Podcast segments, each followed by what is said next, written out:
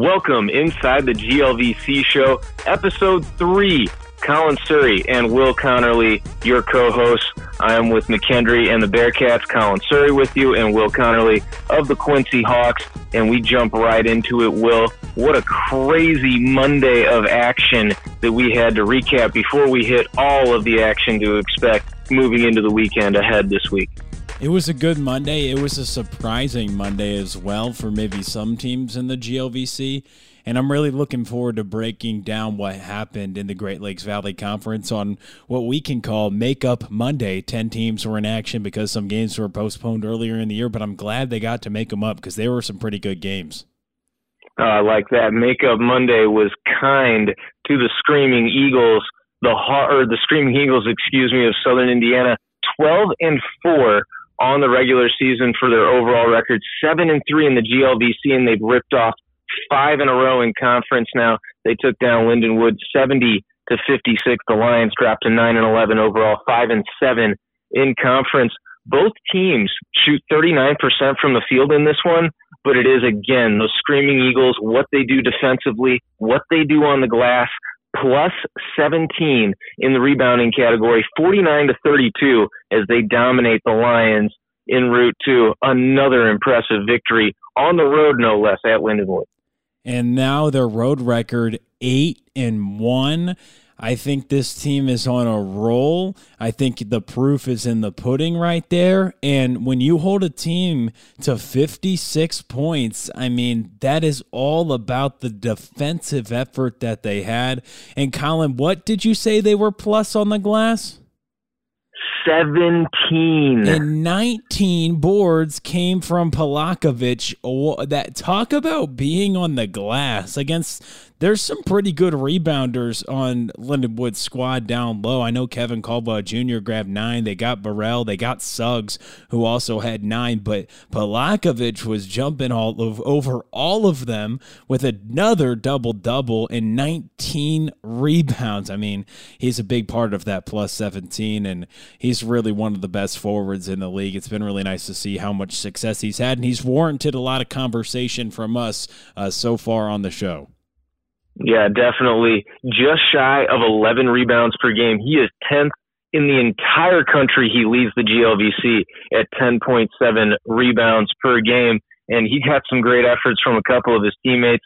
Jelani Simmons has started to really find his game. 17 points from him, four steals from Simmons. He's got 21 steals over his last 10 games, and he's gone in double figures now in seven of his last nine. So this is kind of the Jelani Simmons that we've come accustomed to from last year, the junior from Columbus, Ohio, finding his footing. And then it's the sophomore from Brooklyn, New York.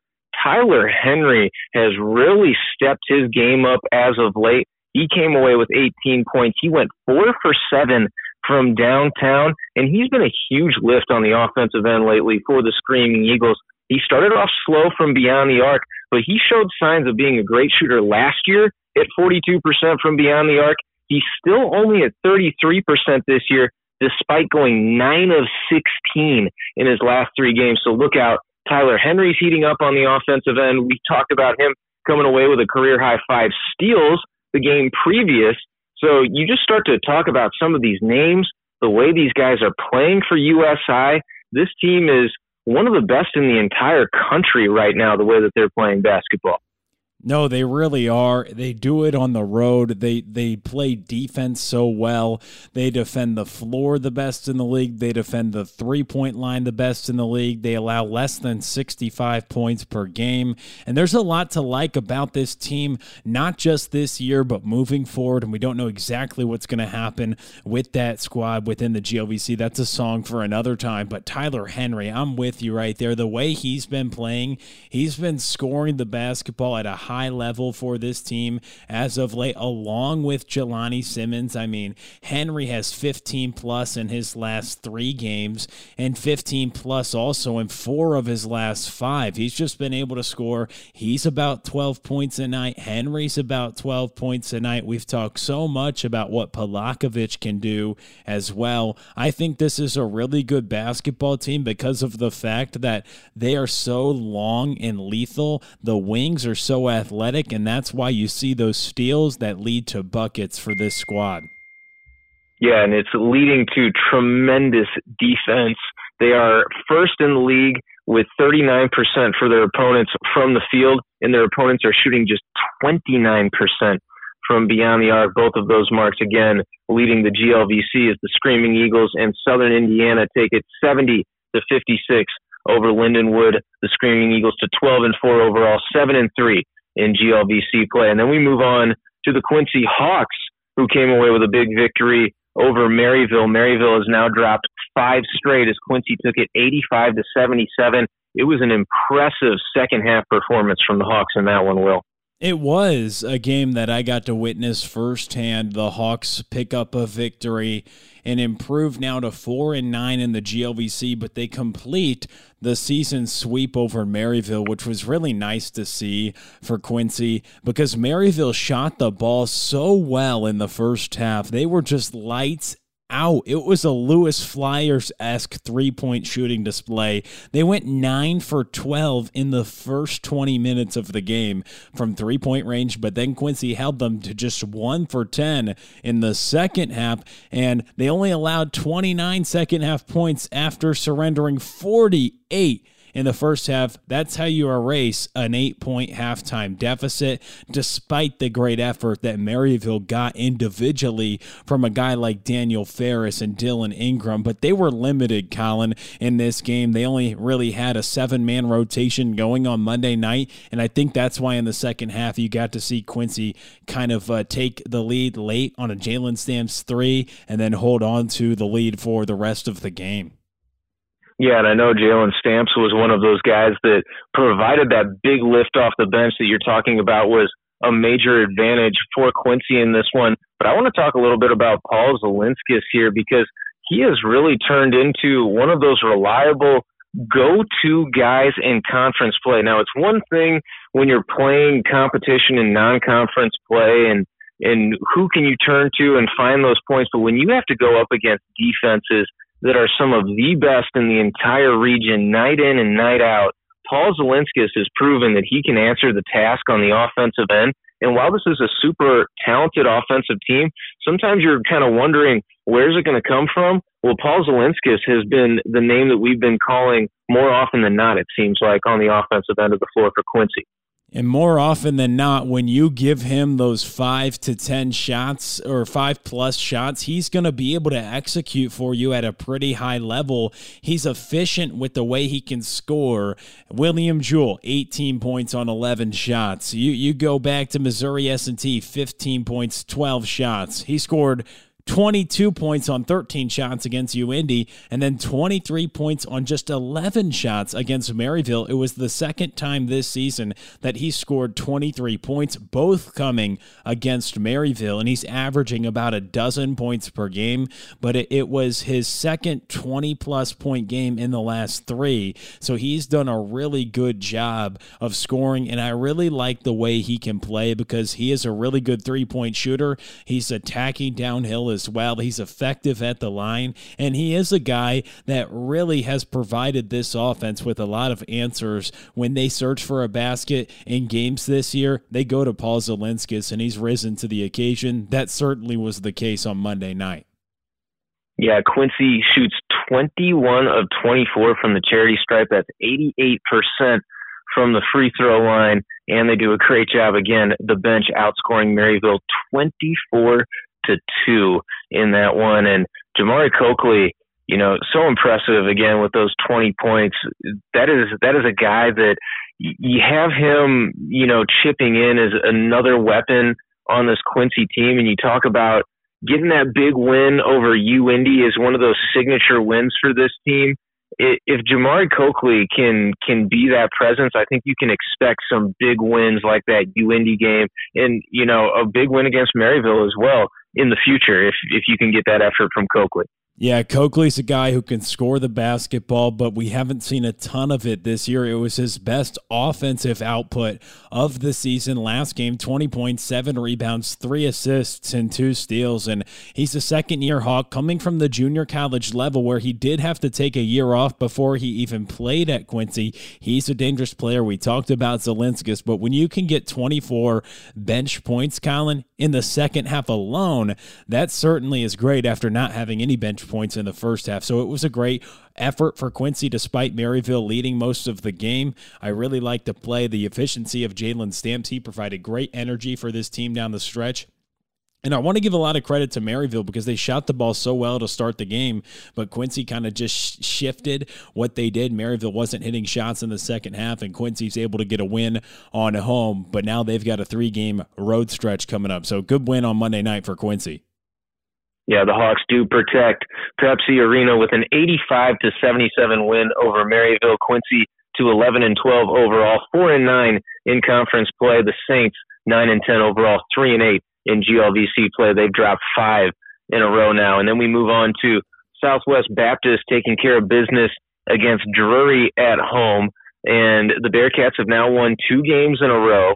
Drury has been playing some better basketball of late, but good for Southwest Baptist. I think you see RJ Crawford lead them with those 18 points and three rebounds. You kind of know what you're going to get with Mitch Ganote night in and night out, the way that he's going to control the pace, be that ball handler that can kind of, you know, quarterback the game for you. But RJ Crawford was a huge plus in this one for Southwest Baptist and he took care of the basketball. It was his second game this season without committing a turnover after he had 16 turnovers in the last six games before that. He played 33 minutes and now he's played 30 plus in seven of the last eight games for this team. He only had one 30 plus minute performance in the first 10 games of the season. He's starting to play more now, he's starting to score more now, and that's another weapon that can be dangerous, proved on Monday night in our RJ Crawford. Certainly great to see what he did with 18 points, just one shy of matching his season high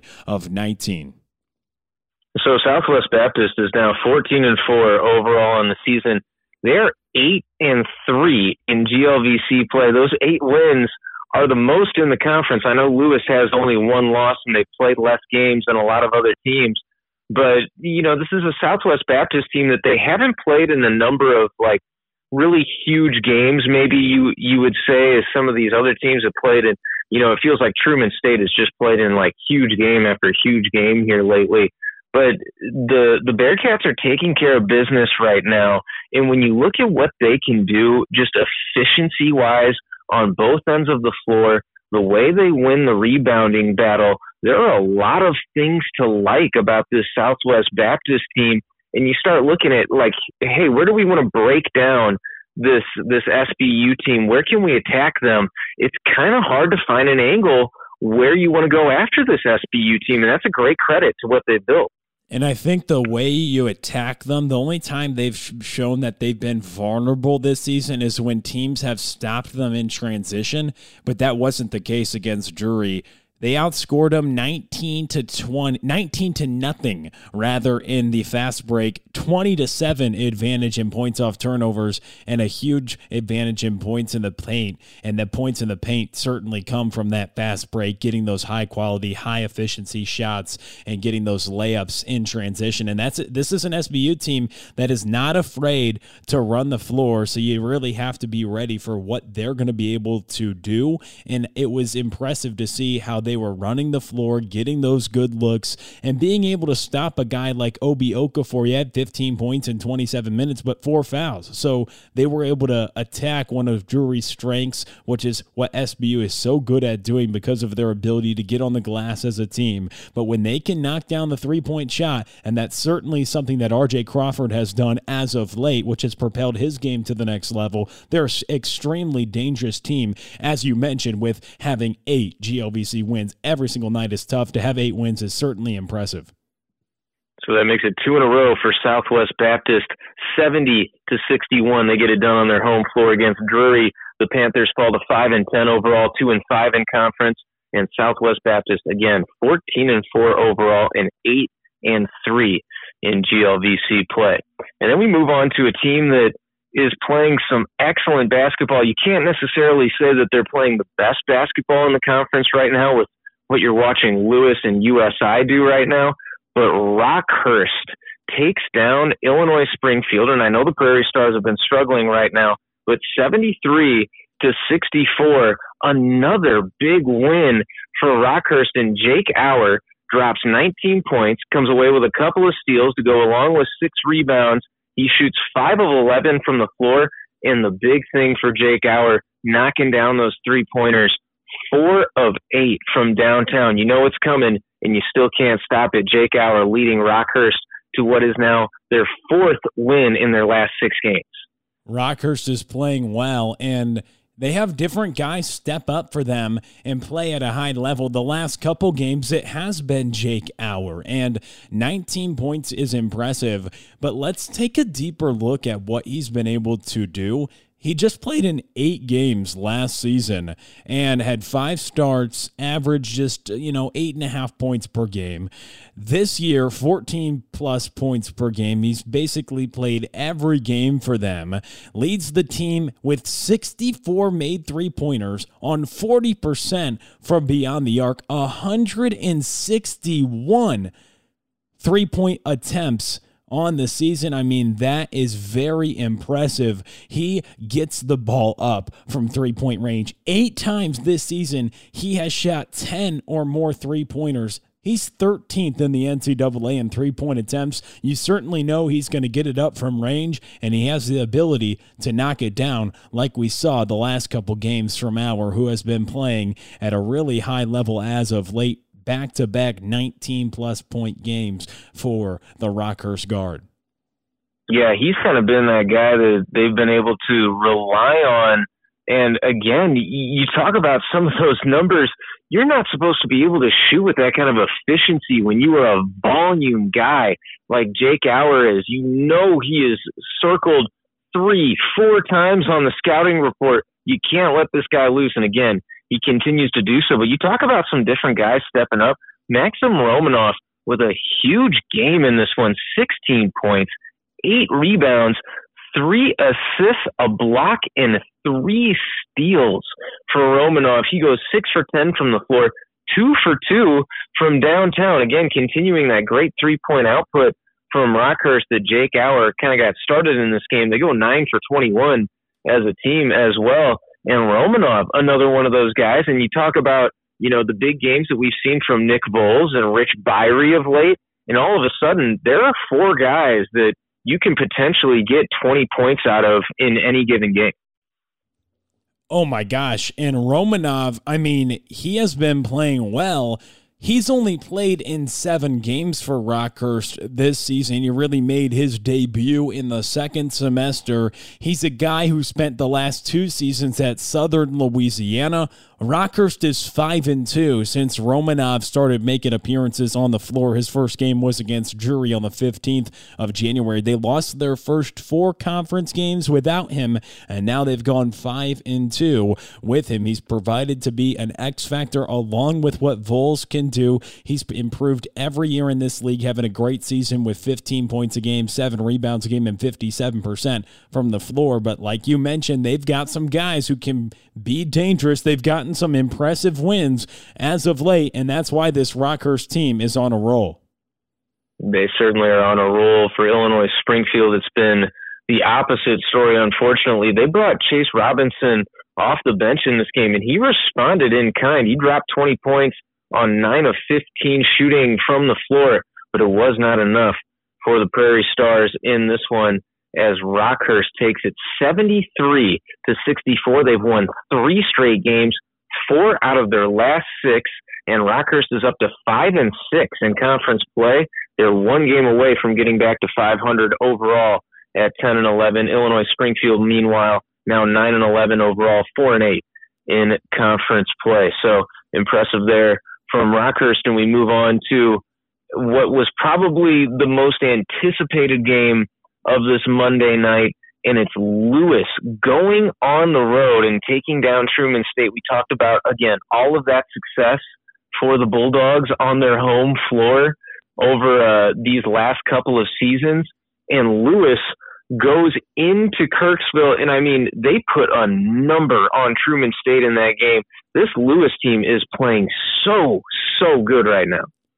I mean, when you win six of your first seven GLVC games, that's great. You got a career high effort from Connor Nigo, 29 points in that win.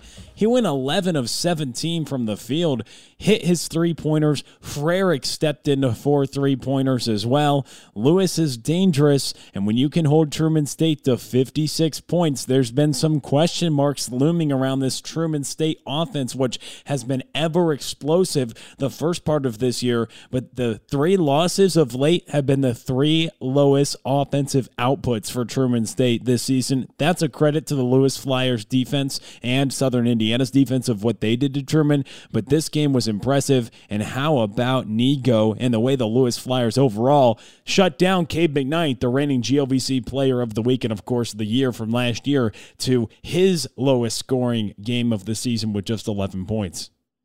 You know, it was almost stunning. I watched uh, that game almost wire to wire. And when you look at, at what Truman State has got going, you talk about some of those offensive struggles of late, it, it was almost perplexing how little we saw of a Dylan Peters in this game. Dylan Peters only 14 minutes in this game for Truman State. Hunter Straight, who had been in the starting lineup, had been relegated to the bench recently.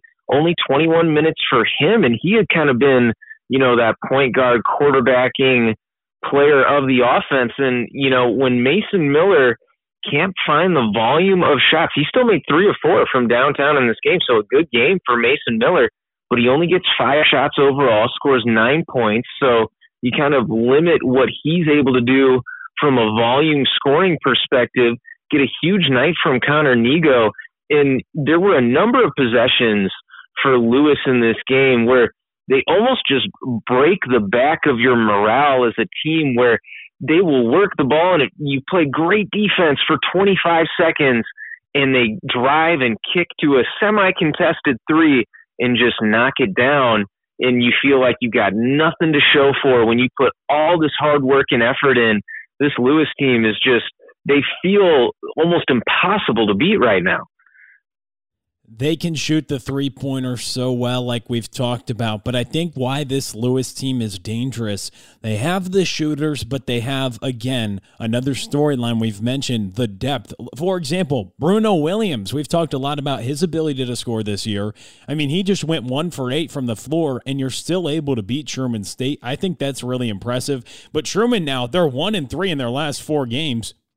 And in their losses, they're averaging just 63 points per game in those three losses, all three of which are their lowest scoring totals of the season. And after starting 4 and 0 in GLVC play, Truman is now 3 and 4 since. How much concern is there for a Truman State team right now? Or is it that they've just run into the big bad Lewis Flyers and Southern Indiana in the same week? What do you think, Colin? Well, you know, certainly that's that's a really tough schedule when you got to go go up against those two in the same week. But I, I am starting to notice a little bit of a trend for Truman State that that you didn't necessarily see in years past. And for the Bulldogs, it's the ability to create turnovers. I mean, you only forced six turnovers against Lewis in this game, and it's not that, you know, Truman State is playing sloppy basketball themselves. In fact, they take care of the basketball really well, barely into double digit turnovers per game. They only had 11 themselves. But when you don't really get those extra possessions by forcing the turnovers, turning up that defensive heat, I think that's where you take away some of those baskets in transition for an Elijah Hayes camp. That really is when you see this team start to click those are some of the things. Hayes Camp gets out and gets some good looks, trailing from the three point line, getting to the bucket with a free run after a after a live ball turnover, things like that. And right now, that just hasn't quite been there for Truman. So we talk about some of those inconsistencies offensively. I think some higher effort defensively can help them find that. So we'll see moving ahead. But you know, if I had to put it on a scale of one to ten I, you know, it's still under the five mark just with this team's track record with Coach Horner, and you have to believe in what they've been able to do over there at Truman State. I'd put it somewhere in the four range. Where are you at, Will? I would be pretty similar. I'm not extremely concerned because I think that they're a team who actually is still trying to find their stride. We don't realize Cade McKnight missed about four games in protocol. I know he's been back for these losses, but they're trying to be able to see a guy like you mentioned. They wanted to get, it seemed like in this game, I know you were watching wire to wire, after the great game that Hayes Camp had against McKendree, it felt like they wanted to get him maybe some more opportunities, and he just went two of 10 from the floor. And then you got Eric Northweather who can score the basketball. Mason Miller, we know he can shoot, and Cade McKnight didn't have his best game. I think that this Truman team has certainly the personnel to still win this league, but I think that when you go up against I think probably the two top teams in this league in basically two of the last three games. That's really tough. So it's just interesting to see Truman State going on a little bit of tough times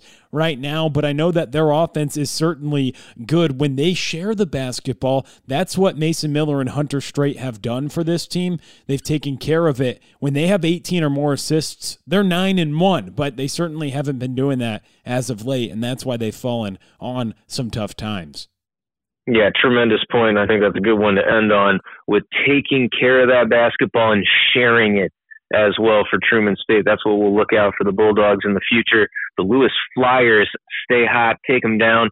They've won two in a row. They are six and one in the GLVC. That's good for the first in the East Division. Eight and five overall for Lewis.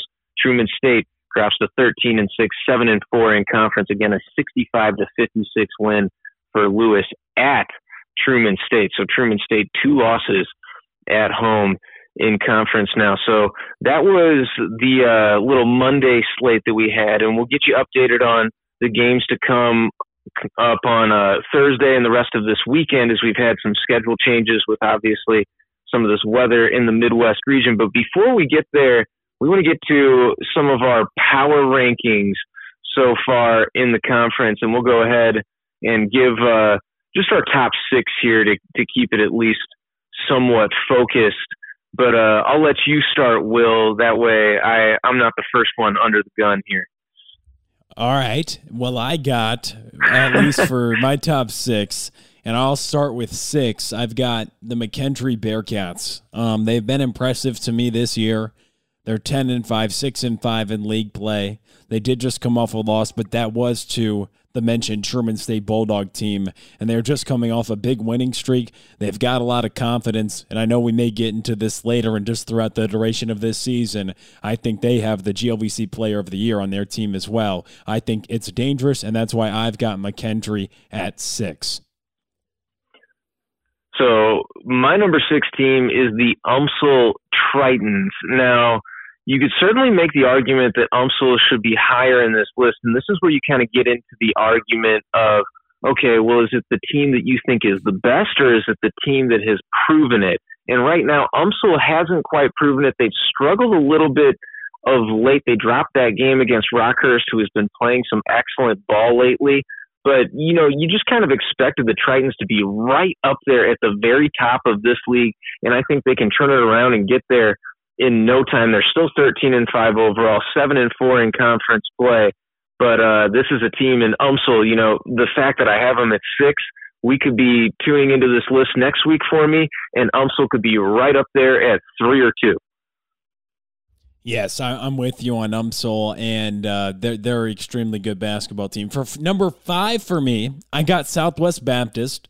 14 and 4 overall, 8 and 3 in league play. Picking up 8 league victories is impressive. They've won 2 games in a row, and they're just an efficient offense that gets high percentage shots as we've seen all season long, and they're a team that lacks a big weakness, and that's why I think they're extremely dangerous. It's hard to make the Bearcats uncomfortable, and that's why I think they're the 5th best team in the league in terms of my personal power rankings right now yeah, you look at some of the numbers that this Southwest Baptist team has posted as I have them ranked fifth on my list as well.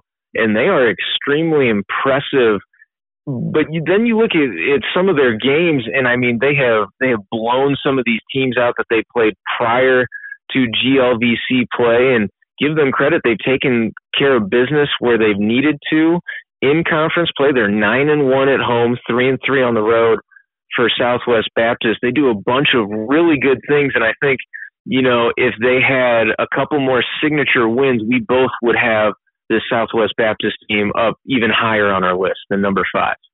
I think their offense will give any defense in the league some problems, and that I I mean they're just so good. And and speaking of being really good, for if we move along to number four, I've got the UMSL Tritons at number four. They're thirteen and five, seven and four in GLVC play, and and the reason why I have them at four in in the power rankings, I believe, going off of okay, what team do you think is who are the best teams? And I just think with the personnel that UMSL has with Marty Jackson and with the way that they can play and how good Yakima Rose is, I think it's just such a dangerous team. And that's why I have them in my top four. Well, I'm going to make that same argument for my number four team, and that's the McKendree Bearcats. And I might get some arguments on social media with this one, and I welcome all of them at Colin PXP. Go ahead and tweet at me.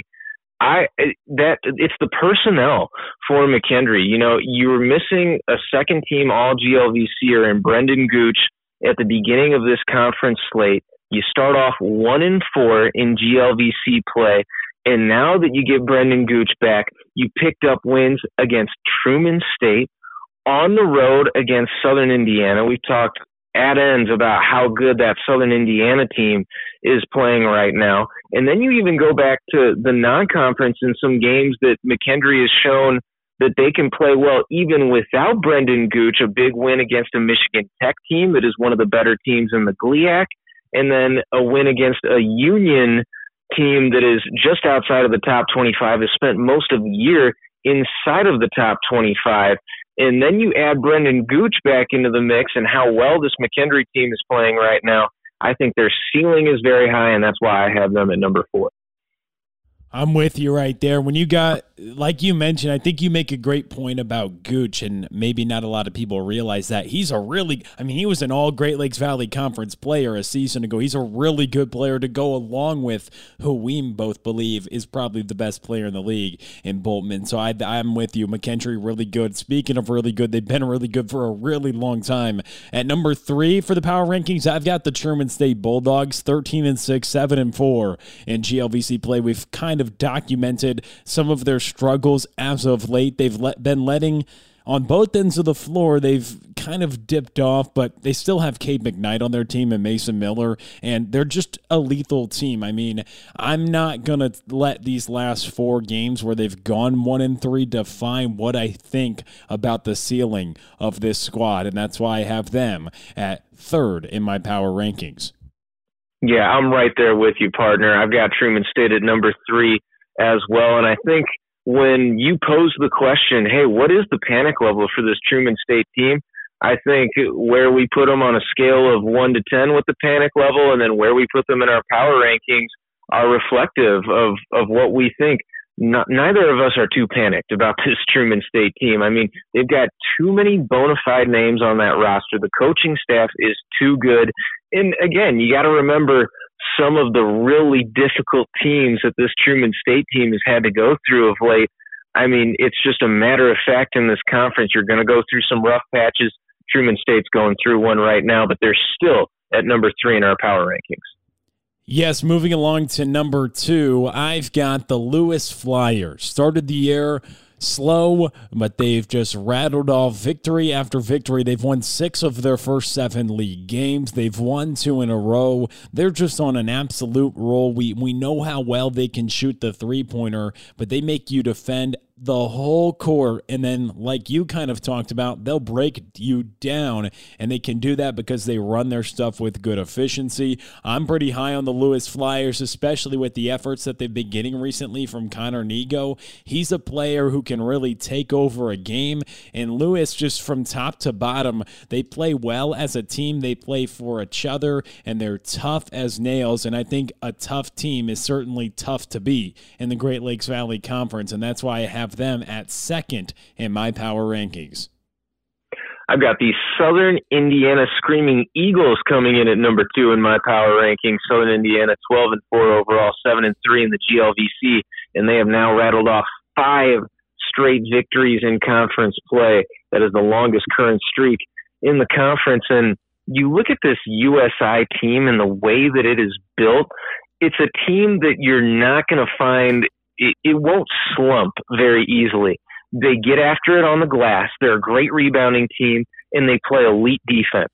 Those are two things that you can count on night in and night out. And that's why I think this USI team is posed to make a deep run come NCAA tournament time, not even GLVC tournament time. This is a dangerous, dangerous USI squad. I'm really high on this Southern Indiana team, and that is a team I haven't mentioned yet. So you guessed it. Yes, I have the Southern Indiana Screaming Eagles at number one in my power rankings right now. And there's a few reasons why. Not just that they've won five in a row and they're playing great basketball, but the teams that they beat in the process, yes, is impressive, but the way they have done it as well. They've won game after game after game overall, but they've done it on the road too, being eight and one on the road. And to be honest with you, Southern Indiana, I believe, is going to be the number one seed when we look at what the Great Lakes Valley Conference tournament is going to bring. They're playing so well right now. They're so engaged on the defensive end. I mean, five guys are all defending and communicating together. That's why they're toward the top of the league, and not to mention the entire NCAA and opponents' field goal percentage. They make you take tough shots. They're in your face, they're active, and like we mentioned, they got some of the most athletic players in the league just from top to bottom. This Screaming Eagle team is really dangerous, and I don't see too many losses on their schedule moving forward at 7 and 3 in league play. I wouldn't be surprised if they continue this win streak all the way to the GLVC tournament. They very well could. That is just how good that Southern Indiana team is. So that's Will's number one team. I've got the Lewis Flyers atop my board at number one. And the reason why I have Lewis at number one in my power rankings is just the wave of energy that they bring at you. I have not seen a team all year long at the Division two level that I have gotten to see that brings a relentless amount of energy at you the way that Lewis does on both ends of the floor. Again, a lot of those things that you talk about USI, why you love a team like the Screaming Eagles, it's that defense for Lewis that you know is going to show up night in and night out. Now the Flyers have gotten the benefit of some really good three point shooting of late, and that has really pushed them over the edge and made them an even more dangerous team. But the reason why I like Lewis for my number one pick, especially, is because of that man, Connor Niego, and just how multiple he is on the offensive end of the floor. He can spread you out. He's a big body. He can get on the glass. He can post you up. He can face you up in the mid range, knock down the three pointer off of off of a pick and roll, pick and pop action. You know, just a tremendous player, and he's emerged as a candidate for GLVC Player of the Year. And it's always nice when you've got that guy that you know you can turn to and say, hey, I've got one of the best in the conference when I need a bucket.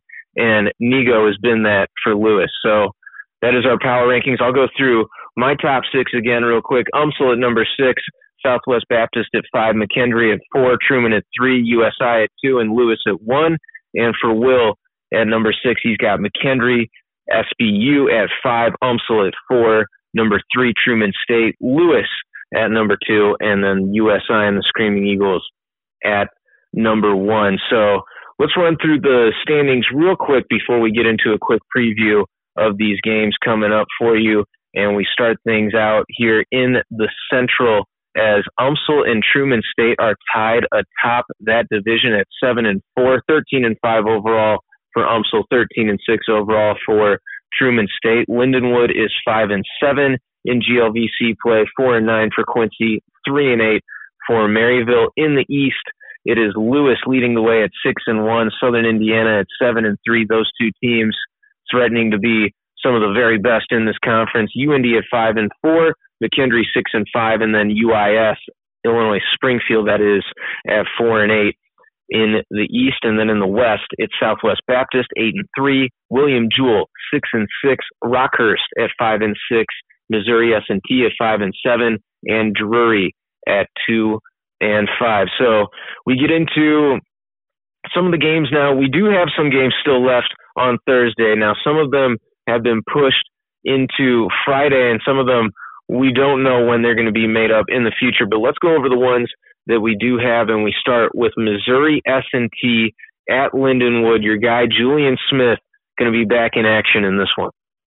I know there's good star power in this game. Julian Smith, like you mentioned, uh, one of the better scorers in the Great Lakes Valley Conference, going to Lindenwood.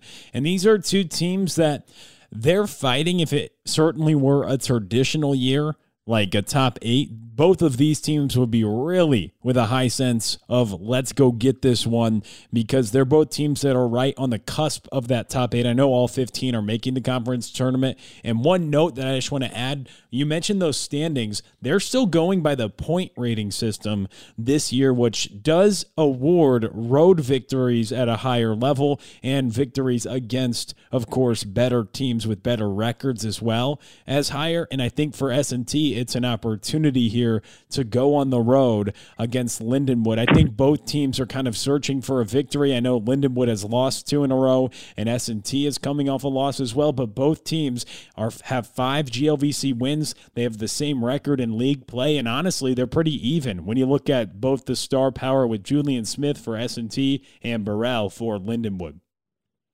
Yeah, and something to keep an eye on in that one is the availability of some of that star power for Lindenwood. Caldwell Jr. has been in and out of the lineup at, of late, and Missouri S&T trying to get back on that really good train of basketball that they were playing early on in GLVC play. And then we move on to a real big time matchup. Lewis and Truman State turn right around and will rematch one another this time in Romeoville as the Bulldogs will go on the road and try to get revenge. That's going to be a tall task against a Flyers team that we've talked about it playing some of the best basketball in this conference right now. It is a tall task, but I also think it's a really tall task for Lewis. This was a good, like, if we go back to the game on Monday night, I know Lewis kind of did a number, like you mentioned, because they controlled most of the game, but Truman cut it within a couple possessions toward midway through the second half. Lewis, though, turned around. Frericks made a three pointer, then they kind of held on, fended off Lewis, kept them at, or fended off Truman State, kept them at bay to the finish line. But it's going to be a battle, especially with Truman State kind of the hunger that they have? How do they respond after not really playing extremely well on the offensive end? I think in this game, you look to see how Miller and Straight can facilitate the offense. Can Hayes Camp step up and make shots? Do they shut down Cade McKnight again? I think there's a lot to look at in this game. And can Truman State, can they run Lewis off the three point line? That's going to be the question in Romeoville. But another big time mention can Lewis Lewis continue to really extend this narrative of running the table in the Great Lakes Valley Conference, or does Truman kind of stop some of those question marks there? Either way, you've got two of the premier teams in the league facing off on Thursday night, and I think it's going to be a great matchup. Yeah, Lewis, just one loss in conference play. Everyone else has at least three. And uh, interesting point that you bring up with the response that we see from Truman State in this one. They responded in a big way when McKendree came to town. Now they'll have to do it on the road against Lewis. We look forward to that one. It's going to be a big one. And again, these games are all 7:30 p.m. Central Time. So Missouri S&T at Lindenwood at 7:30, as is Truman State at Lewis. That is Central Time. And then we move on to Drury at UMSL.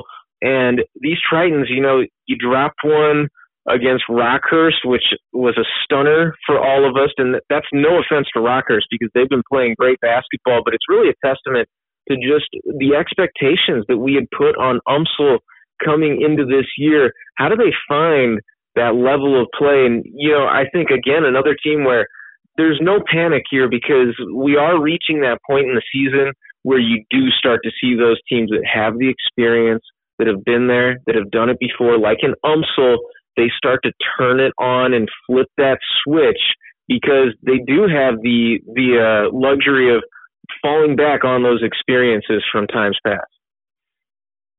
I absolutely agree. And I think for UMSL, they're a team that I'm still really high on. And when you say at UMSL, I think that is a tough thing because you look back a couple years ago, they were 16 and 0 at home in the 1920 season.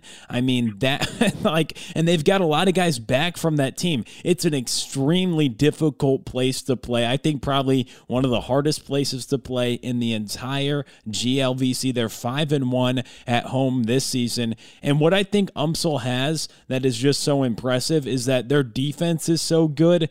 Drury has shown sometimes to struggle on the offensive end this year with how active Webb and Yakima Rose are, and with the way Marty Jackson can score with anybody in the league. I do think it's going to be a good matchup with Okafor and Jackson down low.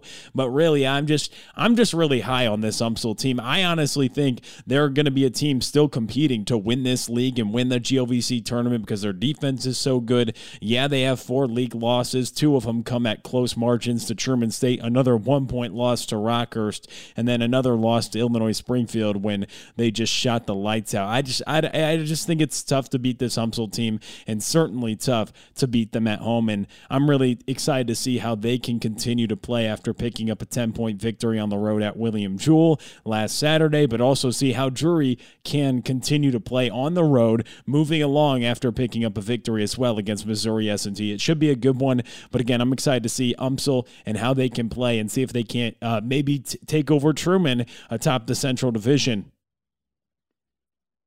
Yeah, and, and dare I say, a team in UMSL that we're almost sleeping on it kind of feels like right now, something that seemed like before the season, there's no way that could have possibly happened, but that's how deep this league has been, which, you know, no surprise. So maybe we shouldn't be so surprised that UMSL finds themselves at that point in this point in the season. You know, a lot can change as we go along. And we move along to Quincy and the Hawks going to Illinois Springfield.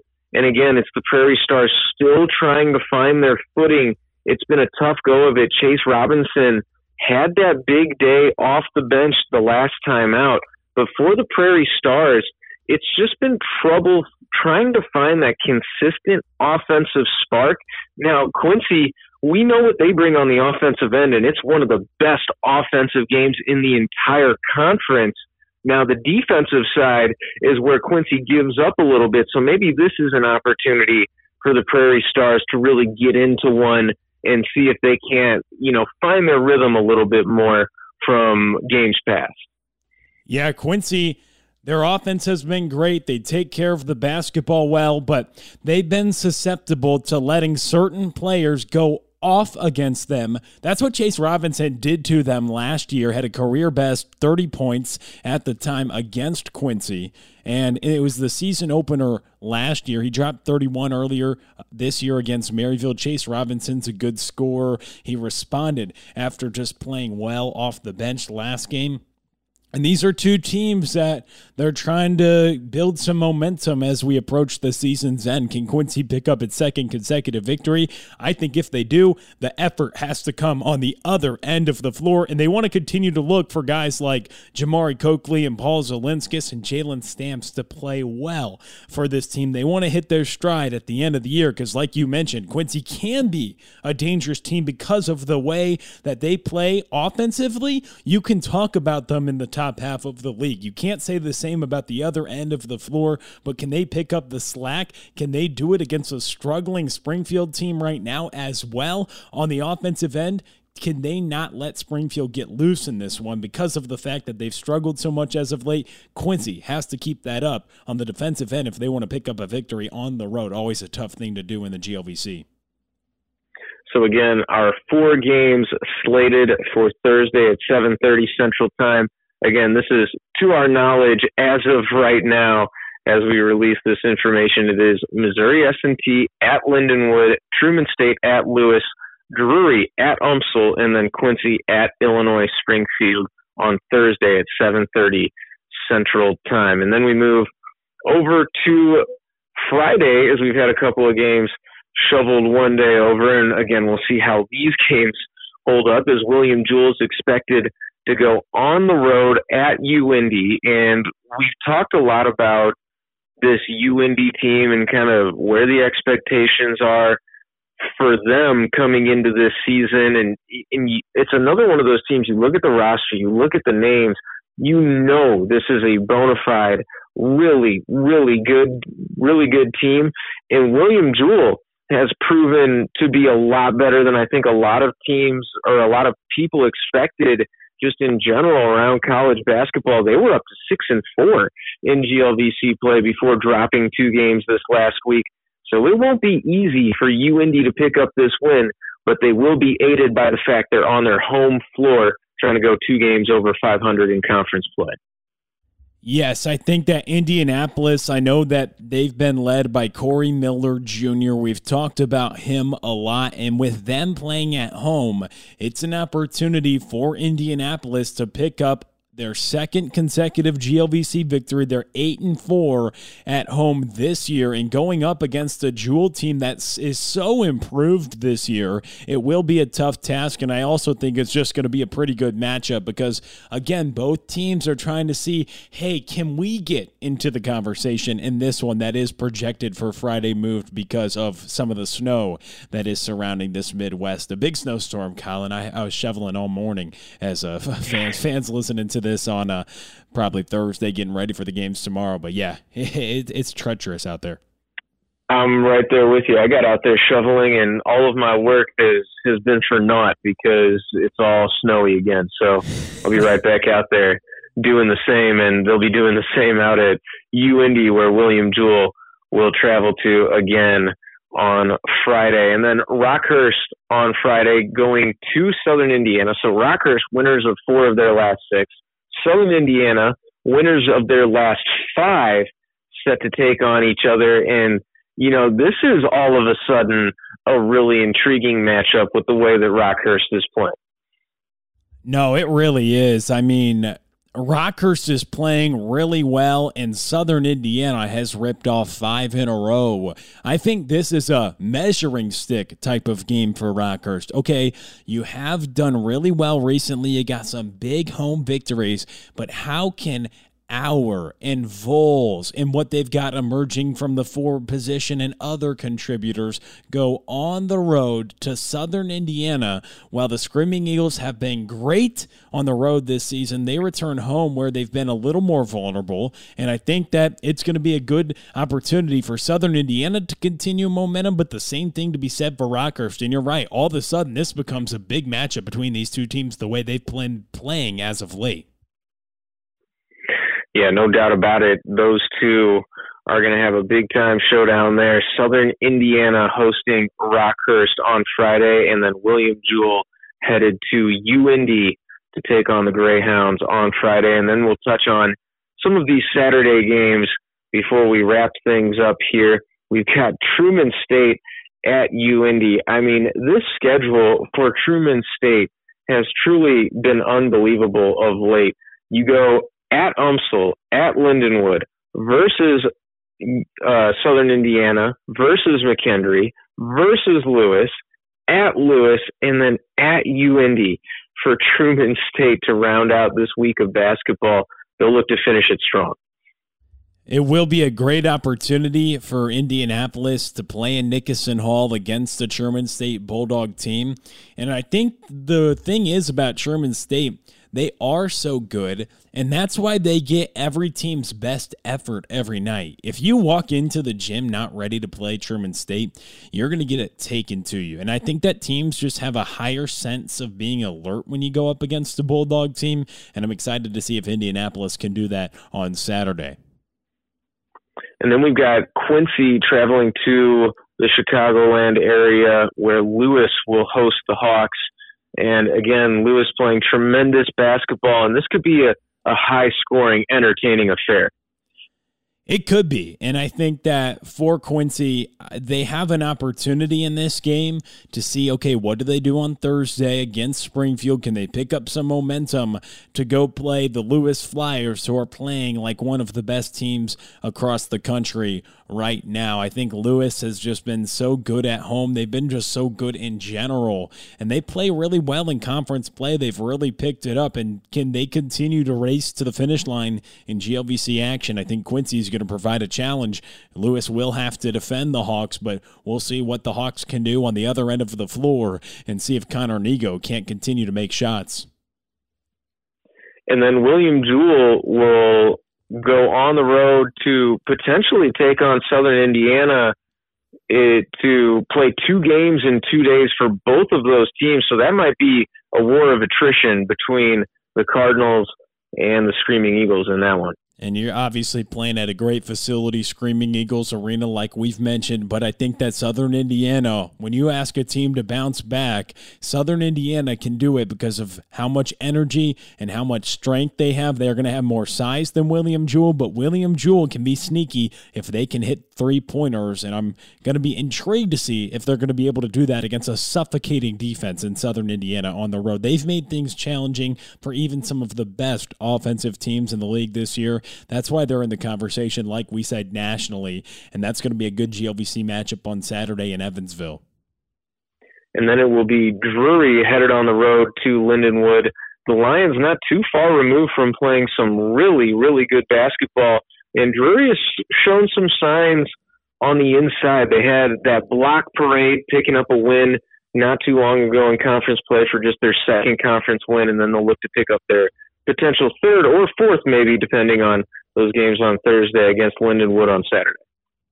Yes, that's going to be a really good matchup in that game. I think that Lindenwood's going to try to get things going early with Burrell and Ross and Caldwell Jr. How do they respond with playing with a little bit of a limited roster as of late? And for Drury, I think we just still have question marks because they haven't played as many games as a lot of other teams in this league. You don't really know what they can fully bring to the table, but I think it's going to be a good matchup inside as well. Burrell, Suggs down low against Okafor. I'm I'm excited to see, but I definitely like the way that Lindenwood can play. And like you said, they're just coming off a stretch where they've shown they can knock down some top teams in this league. Well, we know the Missouri S&T brings Julian Smith, Conference Player of the Year candidate, to the table. His Miners will go on the road to take on Maryville in the Saints on Saturday. And Ari Jackson is the guy that you look out for for Maryville, but they've got a nice balanced approach going on there, and they're a tough team to take on on their home floor. They are, but they're a team that started really well. It was one of their best starts in recent memory, going off and just picking up a handful of victories to start the year. But then they've fallen on some tough times. They've lost five in a row, and they haven't been playing at an extremely high level as of late. Maryville hasn't. But you're right; they do have Ari Jackson, who is just a very good player. He can he can score the basketball, but they've got some other guys who can make things challenging. And for Missouri S&T, who likes to play on the perimeter a lot.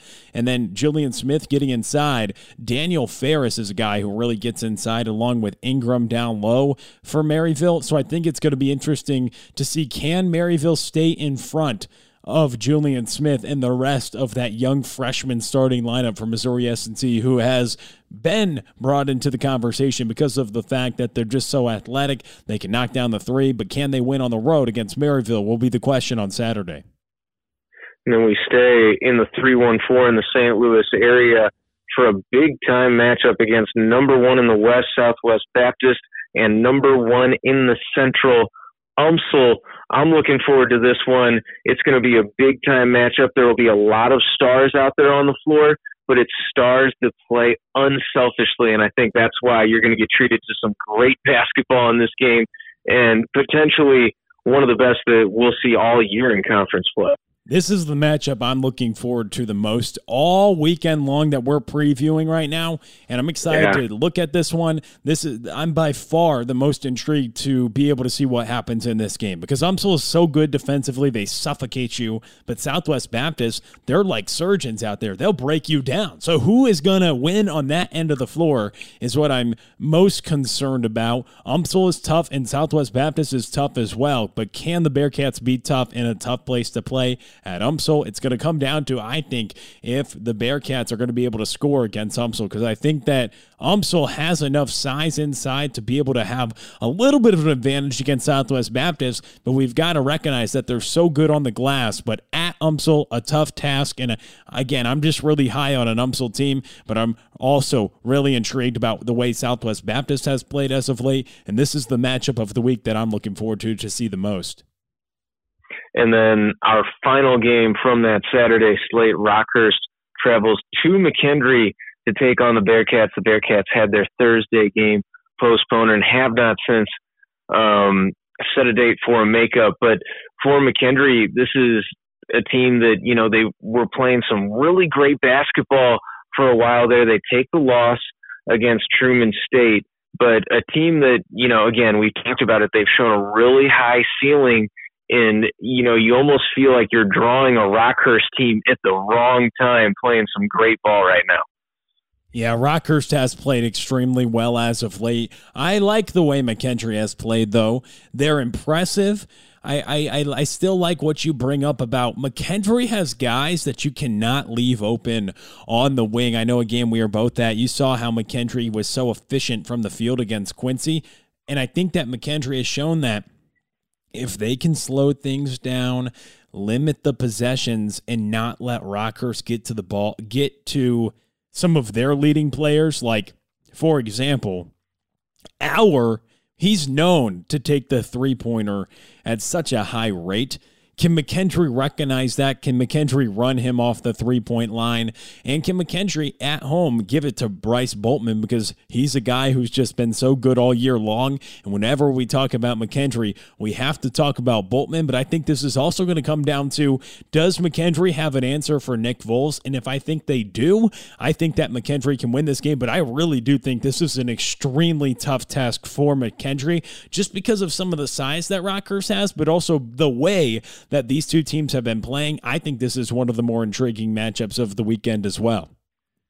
Yeah, it is almost kind of sneaky, intriguing in that way. And you you call out some of those names for Rockhurst; They get a lot of their damage done from the three point line.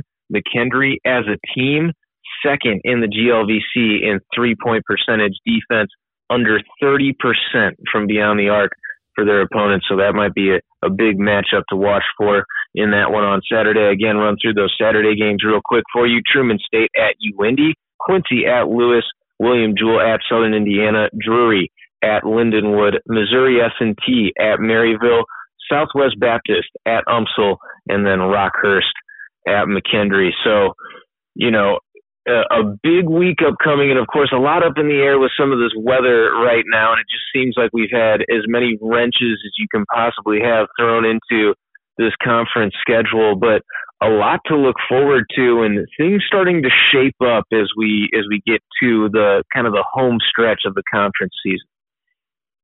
Yes, there's some great things that I'm looking forward to this week. And really, once we get through this week, you've only got a couple weeks left. Like, like you said, the home stretch. Who's going to play the best basketball at the end of the year? That is the ultimate question to see who's going to be in the best position to make a run in the postseason. So, for my partner, Will Connerly, I'm Colin Surrey. Inside the GLVC